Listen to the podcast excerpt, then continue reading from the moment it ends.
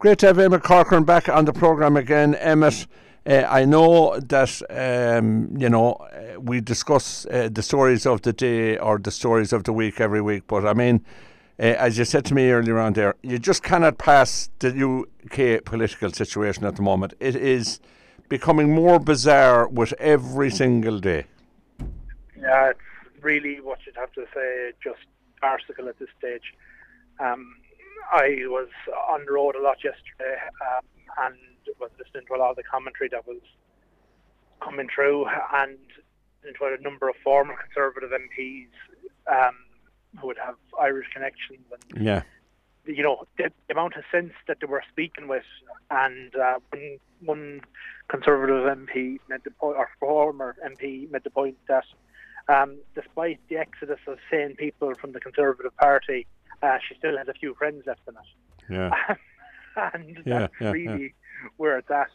Um, and, But I mean, uh, she she went to uh, into uh, being prime minister on the back of a set of principles and policies. Uh, they, she tried to implement them. They almost bankrupted the country, and now she's roared back on every single one of them and has sacked. She sacked her best friend, threw him under the bus to try and save herself, uh, and now uh, there's a complete U-turn on everything. I mean, she she couldn't have any credibility left, none. No, and I think um, the general consensus appears to be that she'll likely be gone before Prime Minister's questions tomorrow. Is that Um, right?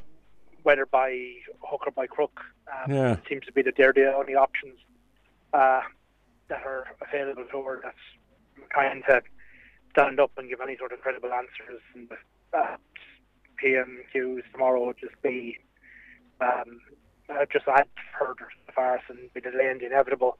Now, the problem, of course, becomes the uh, issue within the Conservative Party's own leadership and uh, how do they uh, deal with appointing a new leader? When Exactly, because the last time, uh, gone the, the, la- uh, the last time took three or four months.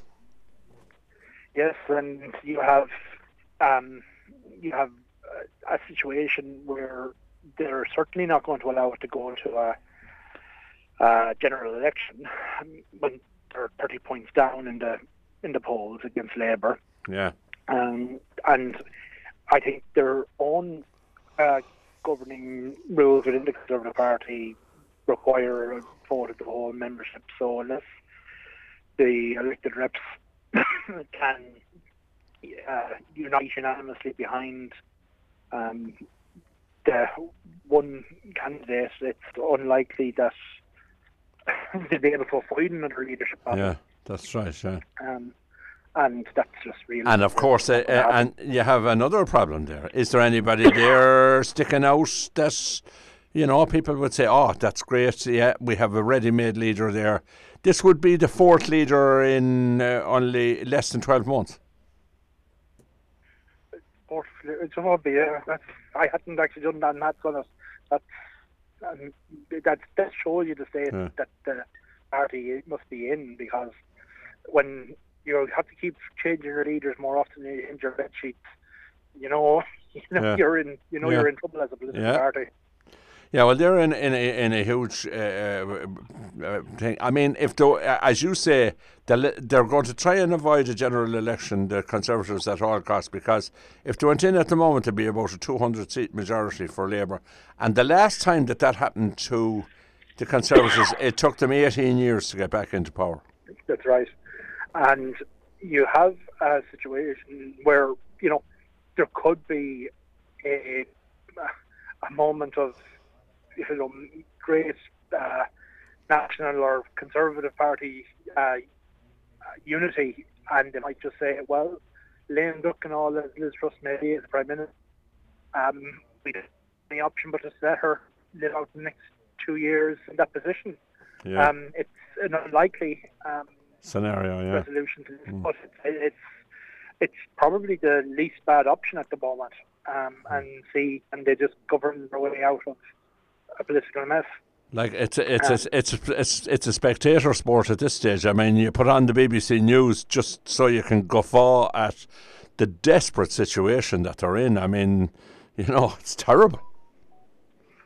It is, yeah. And look, um, we say that the all here is the national um, Punch and Judy show, as say, but it certainly is a whole different level of theatre in the in the UK, particularly when it comes down to um, the general, you know, demeanour of yeah, yeah. within the within the within the chamber.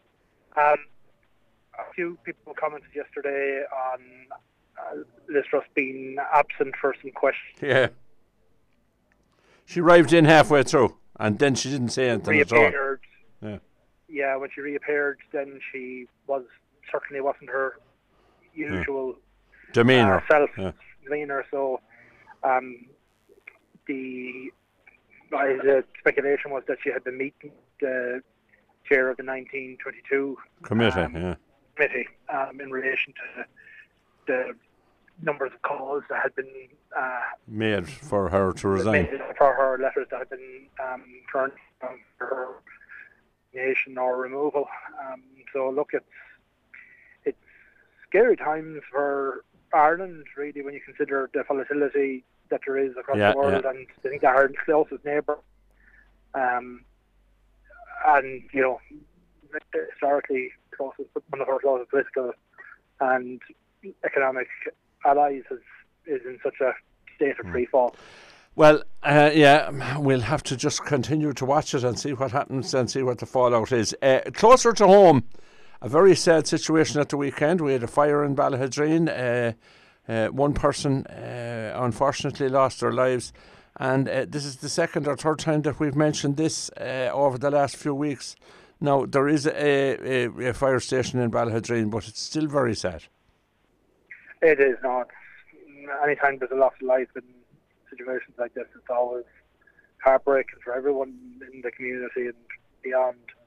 But I suppose what it does, it, it, what it does do, um, it's an unfortunate echo of what we've been saying in previous Yeah. discussions in relation to Castlerea and the inevitability of um, a loss of life in there. Um, and this just goes to show, like, having a station in the town isn't a surefire way of preventing the loss of life, but it certainly shows the challenges that um, Castlerea and towns like it that are left of service um, face in the context of life preservation of life in uh, emergency situations. Yeah, absolutely, and we wish their family the best of luck, and, and everyone belongs to that uh, person that lost their lives. Uh, housing, massive again. Uh, the government uh, considering an eviction ban uh, today. Is it, you know, is that going to make any difference? I wonder. Uh, look, I don't think it makes any difference. No. And by any account, it's three months too late when you consider that their their stated goal here is to avoid um, winter evictions, um, given the notice procedures and likely timelines that already exist under the RTB um, procedures. Uh, it's it's unlikely that you know anything will Yeah. have any effect until the new year and maybe well into it. Any Yeah. change you can make today. Um, but you know, it's the law of unintended consequences. As That's right. always in Irish politics, the, the body politic likes to tinker around the edges and play around with um, some of the rules and make temporary uh, decisions that you know seem like action. Well, Yeah, it's, uh, yeah. it's a bit like uh, the old Yes Minister line of um, it's activity, not not achievement. Yeah, that's true. Yeah, Um, yeah, it's more perception than anything else. Yeah, of course. And look, eh, and the problem with perceptions in terms of social and economic issues like this is that you have you have um, a very real issue of uh, shortage of supply at the moment, and whether we like it or not, um, small and medium-sized landlords or accidental landlords, the case may be, are going to see this and they're going to say to themselves, "Well, why would I bother getting into something That's right. that's going to probably cost me money anyway. Um, Absolutely. And unfortunately, that um, goes goes to only bolster the position of the larger uh, multinational and vulture funds and stuff like that. Yeah, hedge fund um, uh, landlords because they're the only ones that are going to be able to compete in a market that's this um, volatile and has this little certainty, and it will ultimately be worse for renters. Um, and I think you know there, there are simpler um, and more direct and effective um, cost of living measures that can be uh, yeah, absolutely that, that, can be put in place to help yeah. um, stave off evictions over the winter period. Um, but what they're doing right now, I don't think is going to be one that's going to actually help. Uh, yeah, I agree with you. the problem in any way. Now, something uh, that we hadn't uh, agreed to discuss, but something that we, we might do before we finish up. Uh, I've been looking over the last few days on stuff like TikTok and, and um, YouTube and that. These environmental protesters, mainly in Britain at the moment, but you can be sure if they're in Britain, they'll arrive here at some stage. Uh, they're gluing themselves to the roads around London and uh, preventing the traffic from uh, proceeding. Uh, we also had a situation where there was tins of paint thrown on a Van Gogh painting, uh, and there was excrement poured over the statue of uh, a hundred-year-old guy who collected up all that money during COVID. Um, right, these um, things are going to get more and more and more um, prevalent, but it's very. I, I know uh, we have a massive climate problem. There's no doubt about it. But I wonder are these attention seeking young people uh, who really, you know, should know better?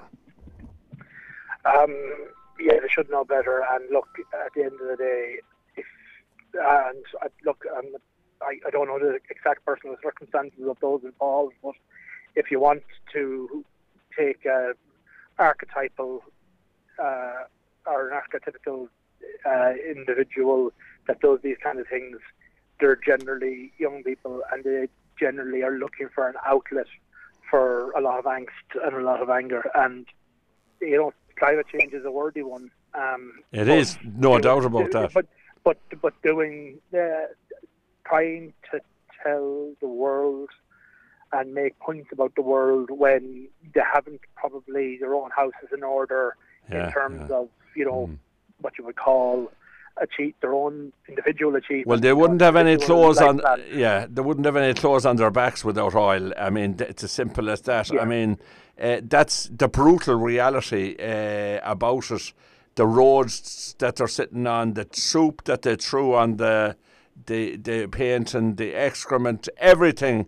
You know, it all goes back to oil or fossil fuels at some stage or other. We're going to have to stop using them uh, as much as we we uh, as have been doing in the world. But I mean, uh, it's a as you say, it's kind of their own house is not in order, uh, really. Well, like it's it's it's, it's the hypocrisy of um, assuming that you can take blatantly antisocial um, actions to prove uh, a moral uh, point that you believe you're, you hold a moral superior yeah. ground, morally superior yeah. ground on. Um, and you know, unfortunately, that's you know, it doesn't actually change anything. You can be as angsty and as um, hot-tempered as you want to be, but you know, the Exxon Mobil is not going to be one bit worried about not one bit worried on hmm. sunflowers.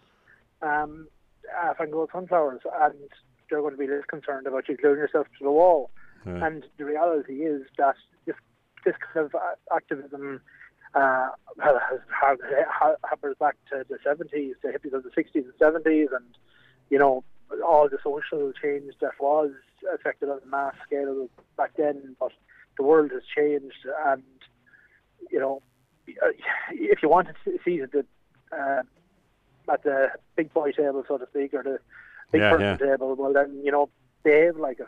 Yeah, that's true. That'd be my take on it. Yeah. And look, I'm sure these people have very are no, very no, sincere yeah. in mm, their very in their sincere, yeah, beliefs. But you know, and I suppose the whole idea was to get people talking, and they will say that they're happy to they're happy to do the time because it raised the issue and it got people talking about it. But let's let's be honest, we know all the issues already.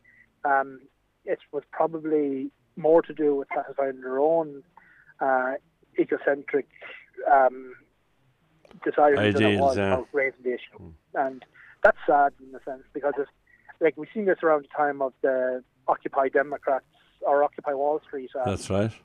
that was largely headed up by um, young people uh, back 10, 15 years ago. And the reality was that while they were protesting everything, they were protesting nothing. There was no leadership. There was no, um, there was no one who could be brought into a room um, and said, "Okay, well, what is what is it that you want?" Um, there were a leaderless movement, and you know, I feel like a lot of these um, causes are are leaderless movements. Yeah. And the reason Martin Luther King could affect such change, uh, marshal at the Brid- Bridge in Selma, is because, well, he could sit down and he could make the demands. He was he had the backing of the of the people to, to make those demands. Um, and that's how change is, uh, social change and political activism works, and how you can really deliver. All right, uh, that's very interesting, and it's something I think that we'll be returning to. Emmett, uh, once again, thank you very much for your time, and we'll talk to you next week. Thank you. Sure. Bye.